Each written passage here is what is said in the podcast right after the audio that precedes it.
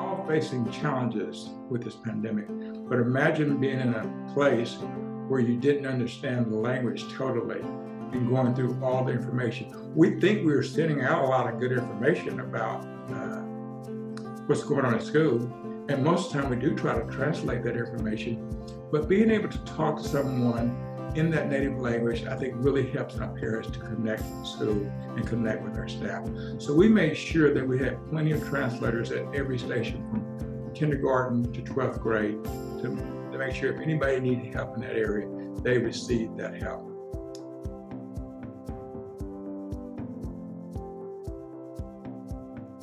Hello, my name is Adrian Johnson. I'm the superintendent of schools at Hearne ISD in Hearne, Texas.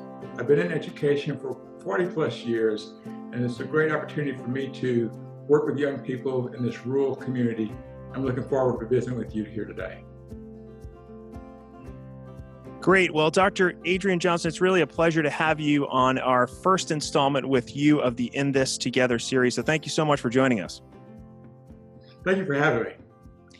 Absolutely. So let's start with uh, you're, you're the superintendent, so you've had a lot of really big decisions to make over the last uh, few months. Um, I want to start by asking Do you all have a plan in place uh, for the start of the 2021 school year at this point?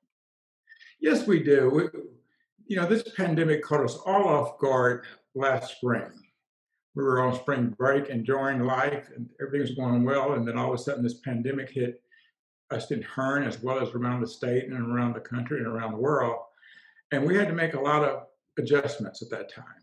As we finished out that year, we finished strong. We uh, had the ability to serve quite a few meals to our students and get quite a few learning packets and information to our kids and, and used our technology to help them finish the year strong.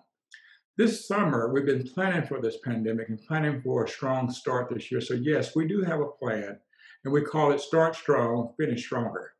And we're putting it in place right now with our staff and with our students and parents. And the community is a, is a great support. It's been a great support for us as well. So what does it look like? Is it is it starting remotely? Are you all going to be in person or is it a hybrid situation to start? Well, we're going to start remotely the state has given us about four weeks where we have that option and an additional four weeks if we feel like we need more time. As you all quite are aware that it's just been very difficult to predict the path of this virus and how much it's going, the spread is going to be at a given time. Right now, we're confident that we can start school on August the 17th, but we'll start online. But what we're doing is trying to contact our parents individually and stay connected with them to try to meet their specific needs. Because I know it's been a while since the children have been in school, plus they've had them all summer. So we really want to know what's going on with the children and the family and what can we do to support them. Yeah, absolutely. You know, that's been a common theme. I feel like family engagement uh, is being put in the spotlight and rightly so there's there's no more important time than now to make sure that you're connecting with families and you mentioned community um, earlier aside from families, which is obviously a key component, what, have been the sort of key considerations um, in your planning and really kind of honing in on making sure that all your students, including English learners, have uh, equitable access to the services and instruction that they need, you know, regardless of how you're coming back, whether you start remotely or, or you know, turn into sort of a face-to-face situation? Well, it all begins with communication with the parents and with the students and building on the relationships we had prior to the pandemic hit uh, hitting us. So we're working real hard to make sure that we're finding a way to communicate with our parents. And then once we have that established, we want to know what their needs are when it comes to technology. Obviously, we used as much technology as we could during the spring semester to stay connected with our parents. But we're actually purchasing more technology now, and we've been surveying our parents and seeing what their needs are. Not only what type of devices do they need in their home, but what type of uh, hotspots they might need to help them get good internet service. So those are the kind of questions we're asking them at this time. And because some of our parents and families live in rural areas, we already know that, that it's going to be difficult for them to have devices there that could work consistently for them. So there we're asking, can we possibly load up information? They call it asynchronous learning, where we download information onto computers and let them use that to help their students stay connected. And eventually we will try to bring them into school in some learning centers if they don't have connections in their homes.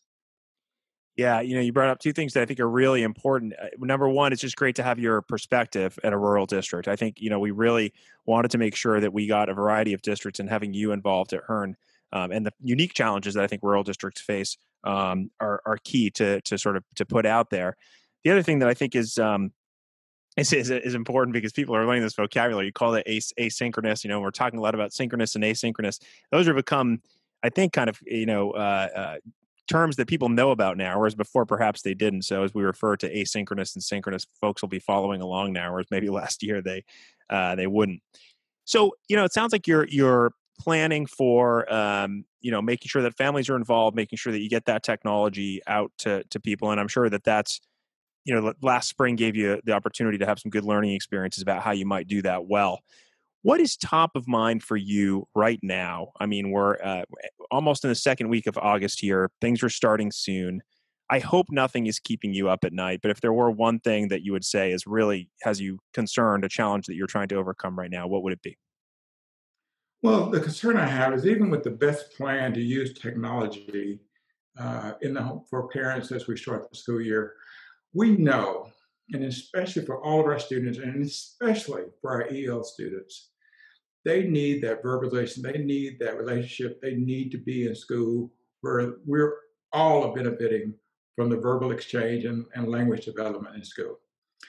Also, our very young children need that opportunity to be around other children and in the school setting, learning from a teacher in a live setting.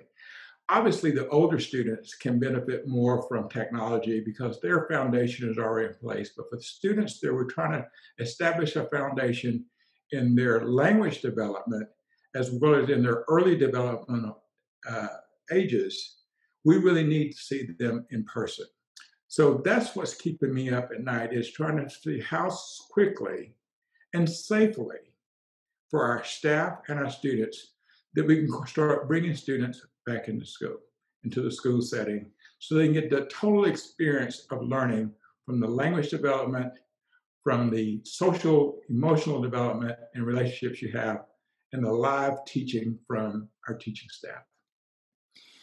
Yeah, you know, as a former high school teacher myself, I, I it can't. It took me, I think, too long, if I'm being honest, to realize the importance of social, emotional, and establishing relationships, and really understanding that you know you're not going to get far uh, as an educator if your students don't have some kind of relationship with you and they don't trust you. Um, and I think you know with, with, the younger kids, I taught high school. That's even even more important. That social presence and and obviously your main goal, and I think everybody's main goal, it sounds like, is to get students back in school, you know, where they belong and where they can really do those things together.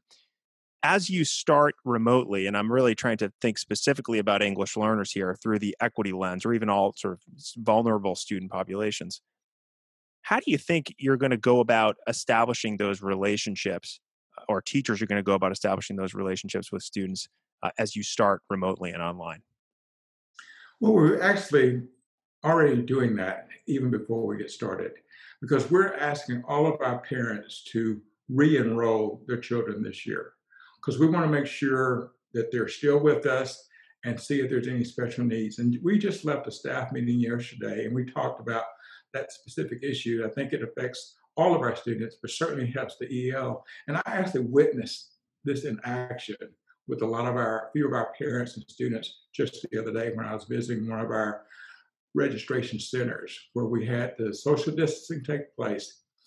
And we made sure, that we had plenty of individuals in the room that could handle the translation for our parents. And many of our EL parents that came up they were greeted in their native language.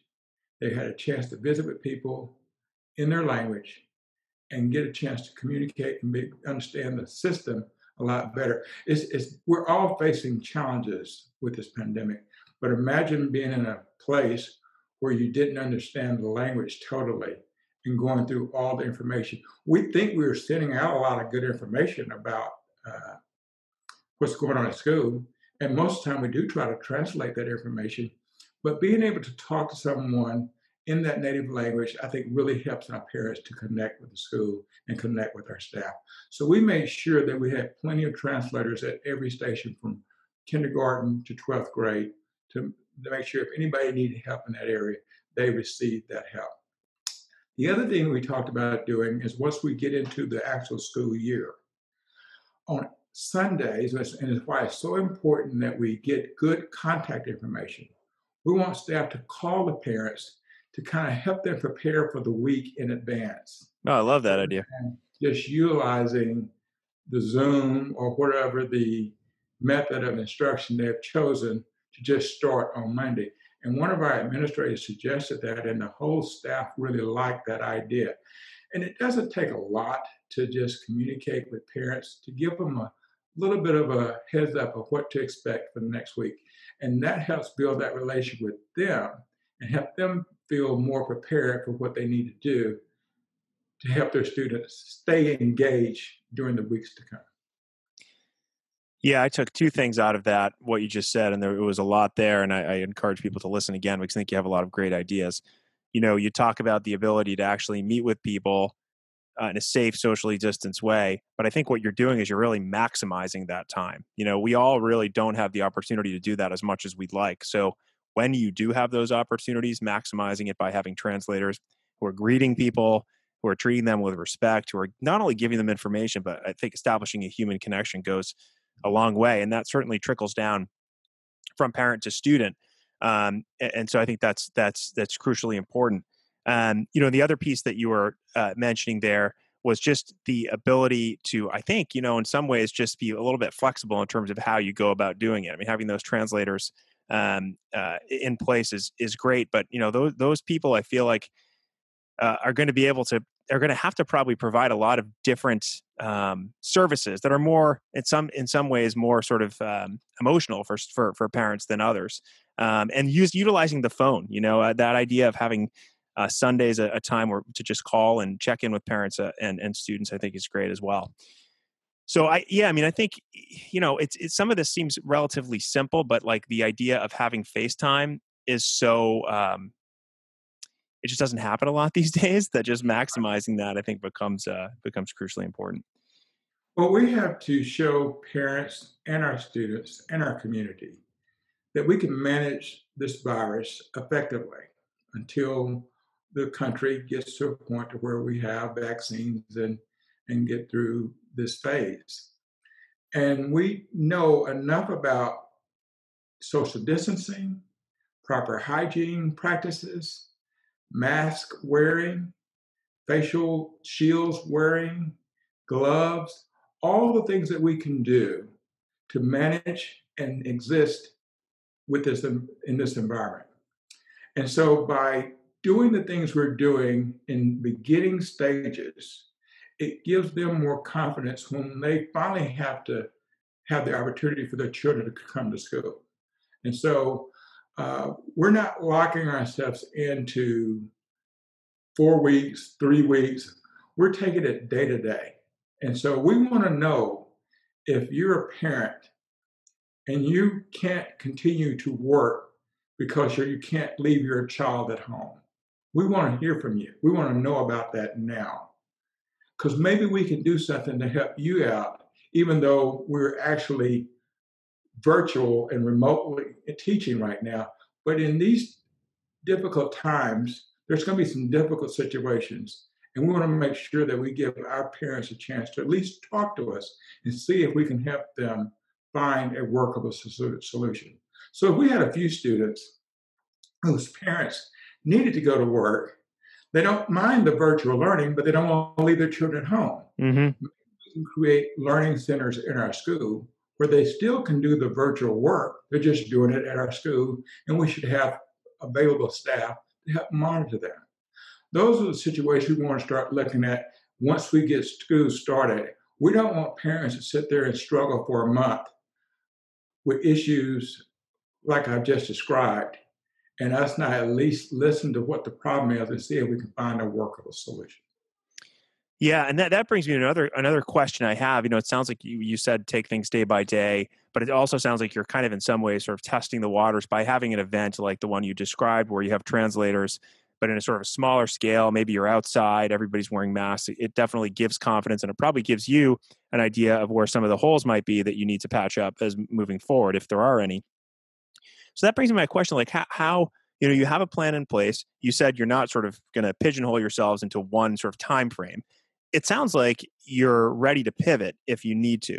Um, talk to us about sort of one how you feel about having to possibly change direction midstream in the middle of this entire thing if something changes um, and what plans in place you have in if any to sort of make those changes happen if you need to do something drastic like the kids come to school and then you have to go back to remote learning the, the greatest thing we have going for us this year is the experience we had last spring yeah we pivot quite a bit because when we first heard about the virus and we were on spring break and we were thinking we would be out for another week. Yeah, I remember. So know the feeling. Our, our date for March the 23rd, we'll be back in school.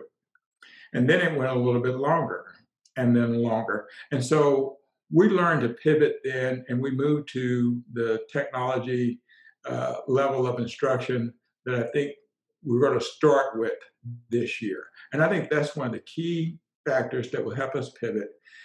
In the worst case scenario, that we have to stay remote in our teaching, we have nearly purchased, we will have enough devices that every home, if you have internet access or need a hotspot, will have that for you, will have a device to work from. The only places in some of the rural areas no matter where your cell phone won't even work. That's where we may have to load up devices with things that they can still use, but not be able to depend on the internet. So we're ready for the more difficult situation this year. We're more prepared this year than we were last year. The state has helped us by purchasing a learning management system, but we had already purchased it ourselves. So we're going to have a much stronger platform to communicate with students and the families through technology than we had before. So we're prepared for the most difficult situation, and we can uh, certainly work backwards from that setting to more hybrid models. Uh, we know it is a lot easier to work with the older students uh, in person than sometimes is with the younger students because they don't truly understand social distancing like we can at the upper level. So that's how we're working. We're ready to pivot both directions. We're ready to pivot to get students back into on campus instruction as the opportunity exists, and we're ready to pivot to stay remote more effectively if the situation calls for that. Yeah, great. I mean, I can't, you know, ask that question to everybody, but I can't imagine a greater pivot than the one we all experienced in March. And you know, you everybody tells the same story. Oh, it's March 13th. We're think we're going to come back next week, and then another week goes by, and another week goes by, and then you realize, oh, this might be, you know, and then you get the call that it's going to be the school year. I mean, I experienced that as a parent, um, as a professional doing this as well. But it's just amazing to see, you know, quite frankly, oftentimes as a teacher myself for a long time, you didn't really have to pivot unless you really wanted to. You know, that forced sort of entry into you know drastic change and and and being and having to use different things it really i think has opened some minds and i'm, I'm always looking for silver linings but um, but i think you're right I th- and i hope you're right that the that that experience will um, not only help you but other districts as well make a change if need be well, even just even though we had to pivot to, to go remote, we also had the experience last year with graduation. Our graduation was set up for May the 29th. And many schools, and I don't blame them, you know, tried to move their date back to further in June or July, or some even moved as far back as August. But we stayed with the 29th. And we just, one thing that we did learn in, during that time of pivoting is you have to do a lot of planning. And we learned how to plan very effectively for whatever the situation might call for. And ultimately, we ended up having one of the most beautiful graduation you'd ever want to see on the football field, gorgeous day. Parents cooperated, students cooperated.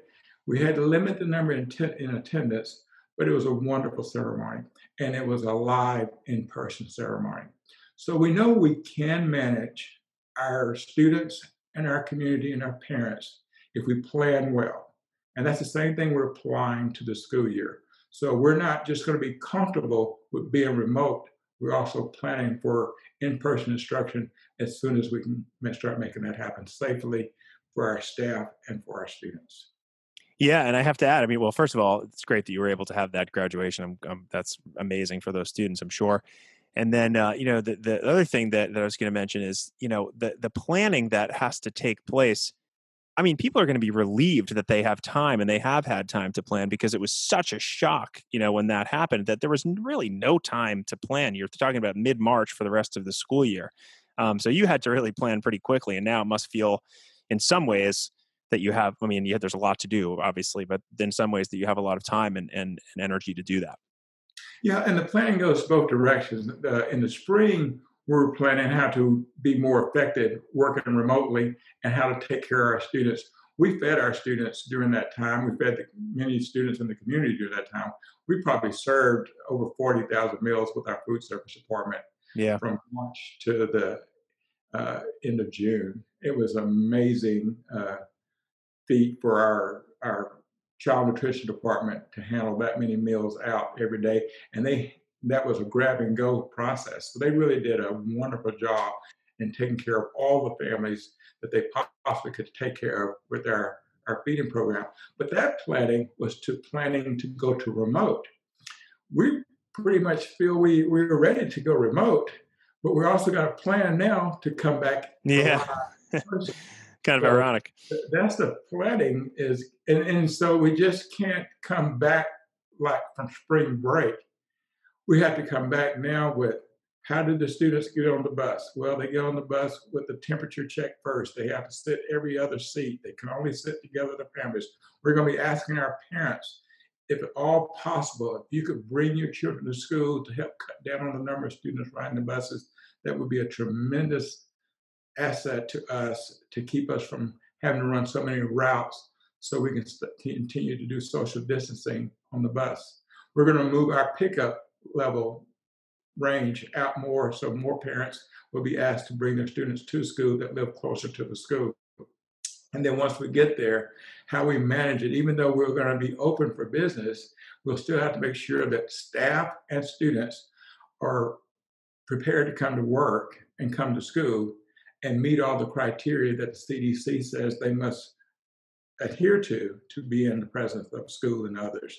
And then the social distancing within the school, we, are all our classrooms are set up with about 15 students per classroom. And so we're ready for it, but it's going to be a lot different than it was in the past. Yeah. And, and that also is going to breed some innovation and some ideas, just like the remote learning has and I think the schools that go back first, boy, we're going to learn a tremendous amount uh, from them as they as they begin to to go back to in person. So let me ask you about this uh, this idea of of best practices. I think you know teachers, educators sort of rely on best practices as they plan for new school years, as they plan for new scenarios, as they plan units, et cetera. I think the prevailing wisdom is right now, um, and I, would li- I'd like you to feel free to challenge this if you feel like you should, uh, is that there are no best practices right now because uh, you know we're going remote we don't know what's going to happen maybe we're going hybrid maybe we're going back but like you said it's not going to be the same. So do you think that best practices still exist or we have to sort of create new ones for this new situation here? And i'd like i'd love it if you could tailor that sort of specifically to focusing on english learners and other kind of vulnerable student populations. Yeah, yeah I, I do i will take a different uh, perspective on that. I I was discussing this with some colleagues yesterday. Uh, you know, we're the educational system that we've been using over the last century has come out of the industrial agricultural system. Even the calendar has been set up that way. Now, all of a sudden, because of this pandemic, we've been pushed into the technology revolution. And you and others in the in the corporate world, I want would say that well, we've been using technology for years. So I'm, I'm not as concerned about the way we're being pushed or the way we're moving to educate children. I think what is happening is we were already headed that direction with technology. We're just getting there faster now. And so I believe our systems will be in place and with the support of groups who work and target our EL students with different programs can now help us enrich their learning beyond just the old traditional classroom setting. Here today, we're talking from different parts of the country but yet this could be engaging lessons for EL students to be learning from someone remotely. It doesn't inhibit your ability to learn, it actually increases your ability to learn. Yes, we want to still have that in person interaction, but what better system to start putting devices in all of our students' hands? EL students, students from low in, in poverty situations will have something in their hand that can help that learning continue beyond the classroom. So I'm taking them, and we're taking a much more positive attitude.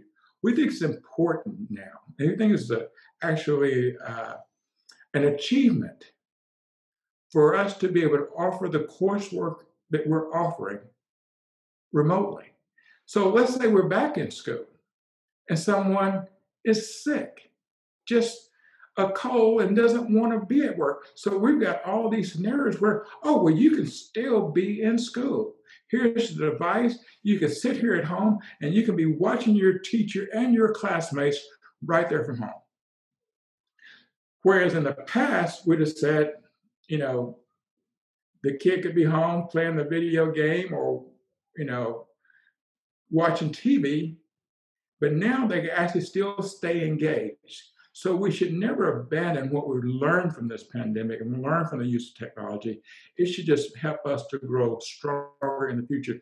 And especially for our EL students, because you're talking about language development. Yes, it's great when I can sit there in the classroom and work with the student and build that language, but it is even more powerful when they can go home and practice on a device that is loaded with great educational materials to help them learn, their learning to continue. Because sometimes, as we talked about the need for translators, may mean that the home may not be as fluid as English as the device will be. And they can continue to practice off of the device. Uh, I think that's going to be a, a, a, a positive growth out of this negative situation. Yeah, I mean, so the goals are the same, right? To get the students to make progress, just how we get there might be different. And and as you mentioned, you know, we're we're going a lot faster than than we sort of planned on or we thought we would, but that might be okay as long as we we manage it uh, the right way. And I'll also add that not only could you you know be at home and watching your class, but if that if that material is recorded and used and it's relevant and evergreen, it's always there for you. You know, you can always, I mean, I tinkered with flipped classroom when I was in teaching in, in high school in the early days of that whole thing. And I just found it to be a great way for students to review when they were out or just to say, hey, you missed class the other day. Here's the lesson that I put up, you know, and, uh, and, and using that, I don't want to get too far astray from, from the topic, but using that class time not as sort of a stage in the, on the stage approach, giving the information, but allowing really giving some great practice and allowing time for formative assessment. And I just wonder if, as we sort of sprinkle in more and more FaceTime, if that's going to become more of the model, I, I would be I'd be really uh, happy to see that. You know, have the school time and the time with teachers uh, be more sort of uh, activity centered and student centered. I think we're going that direction anyway, but certainly, as you mentioned, this is uh, amplifying that. I think so. I think one of the things that I noticed, just in a casual observation, when this pandemic hit, uh, many of the colleges, and universities just flipped a switch, said, we're, we're going virtual. We're going remote. They yeah. never missed a beat. Many programs are set up for online learning, all the way for your whole degree path. I'm not advocating that for our, our young children, but I'm saying that is certainly stuff that we can learn from and build off of as we work through this pandemic and beyond. What I don't want to, what we will not do we will not collect all the devices back once the pandemic is over and everybody has a vaccine. Right. Go so give me your device and here's your pencil and paper. Yeah, yeah, yeah.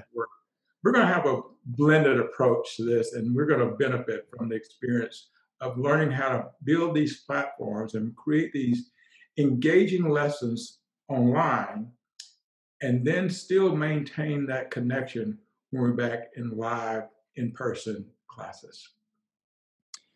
So I, I, w- I will say that uh, for someone who I was teaching, I was on a teaching team at a, at a graduate class at the Harvard Graduate School of Education this spring when this happened. And I will tell you that it, it, we did flip a switch, but it was not without some pain and some difficulty. and ironically, the teaching team that I that I'm on is called Connected Teaching in the Digital Age, and it's all about online learning and flipped learning. And still, for us, I mean, there were huge hurdles, huge challenges. So, uh, you know, nobody has it all figured out.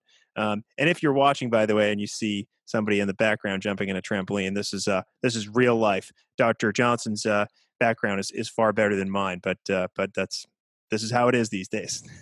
you know, uh, you, you, you shouldn't apologize for feeling pain if you were going to Harvard. You're supposed to feel pain in Harvard. Yeah, well, it's just to the kids.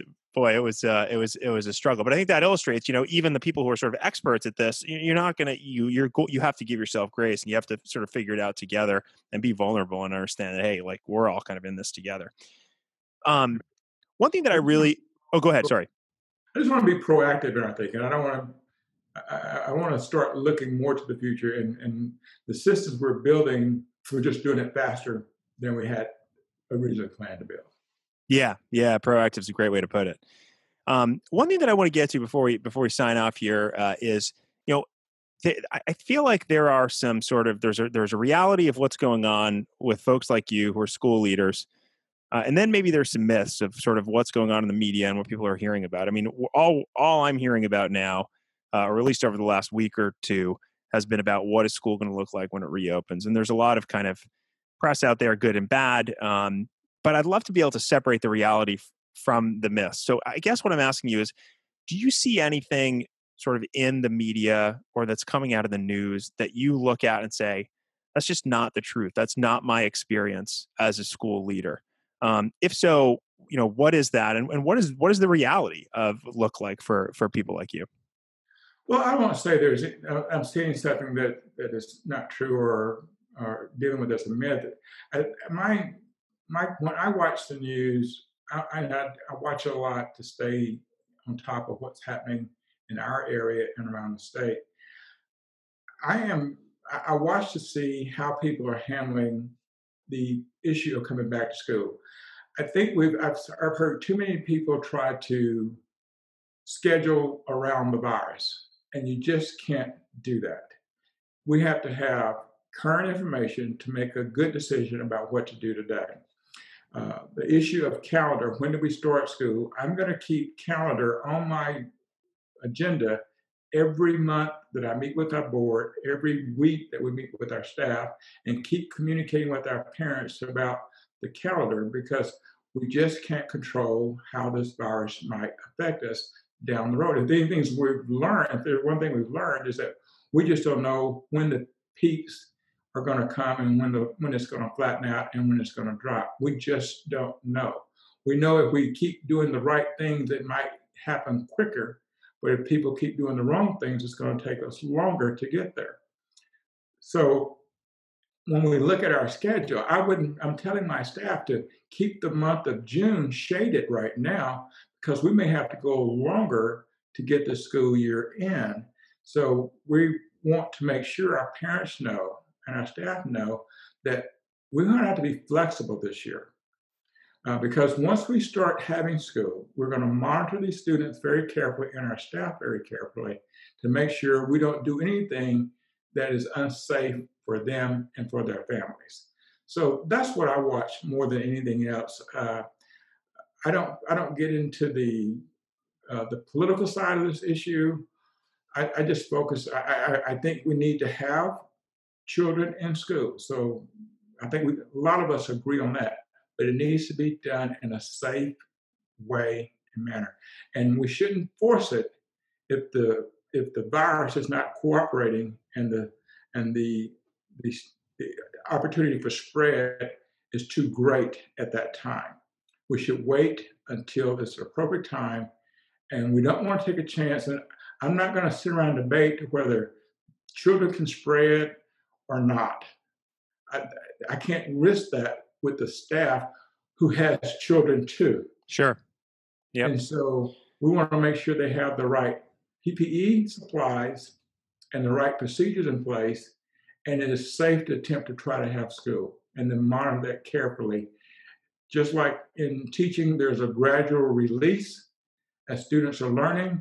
And I think just in, in dealing with this pandemic, it's going to be a gradual increase in in person instruction. We have to be just very, very careful with that because we don't want to uh, have a negative impact on the staff, or on the students, and on the families that are connected to both of those groups.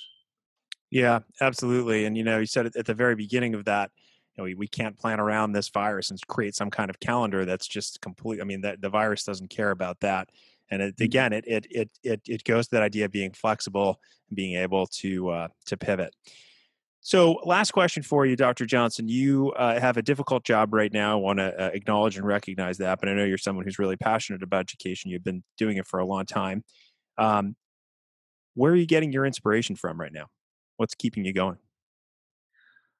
Well, that statue behind me, for one, it keeps me. I, I love this country and I have confidence in this country. You know, I was looking at some pictures the other day, Stephen, where uh, back when I was in the second grade, here's some things that was going on in the world at that time. The Cuban Missile Crisis. I remember one of my teachers slash principals walking the hallways carrying a firearm to prepare in case we came, we came under attack. I remember us practicing lining up in the hallways, bending over, covering our heads as if we were doing a tornado drill in case there were bombs being dropped. And on top of that, in this time, and I don't want to date myself, there was a problem with a virus called measles. It was spreading across the land, and people were worried to death. I remember getting the shot that stayed on my arm for so long when I finally got that vaccine. And we had, and, we got through that. We got through that time and we turned out okay. And so I want these students, I want to, I, I'm not going to walk around carrying a gun, but I want these students to know that we're going to protect them. We're going to support them. We're going to support the families to make sure they get through this crisis just like we got through our crisis. And it took loving and caring teachers and principals and administrators and supportive parents and community to make that happen. And we owe that to our children right now. We owe them that. Their world has been turned upside down. I have family too, and they're just not being able to go to school as much as kids complain about school they really do miss it. And we want to get it back for them as soon as we can so they can have that normal development that we had. But I want them to know that we all have had to go through certain challenges in our lives. And I went through them during that time, and I was a second grader then. And others have gone through it at different times in their life. You know, the, the, the thing I've been saying a lot lately if we work together, diversity conquers adversity. We just need to work together to conquer this adversity. I think that's a great way to end this first uh, conversation uh, on the In This Together docu-series with you, Dr. Johnson. I want to thank you so much for your perspective. Um, wish you really good luck in the next couple weeks as you begin what will be an interesting school year. And I'm looking forward to catching up with you on the on the next edition here when you will have started, uh, and we'll find out more then about sort of how things are going. But um, thank you so much for your perspective, uh, your passion, and the work that you do. Well, thank you for allowing me to be a part of this project, and look forward to visiting with you all in the future.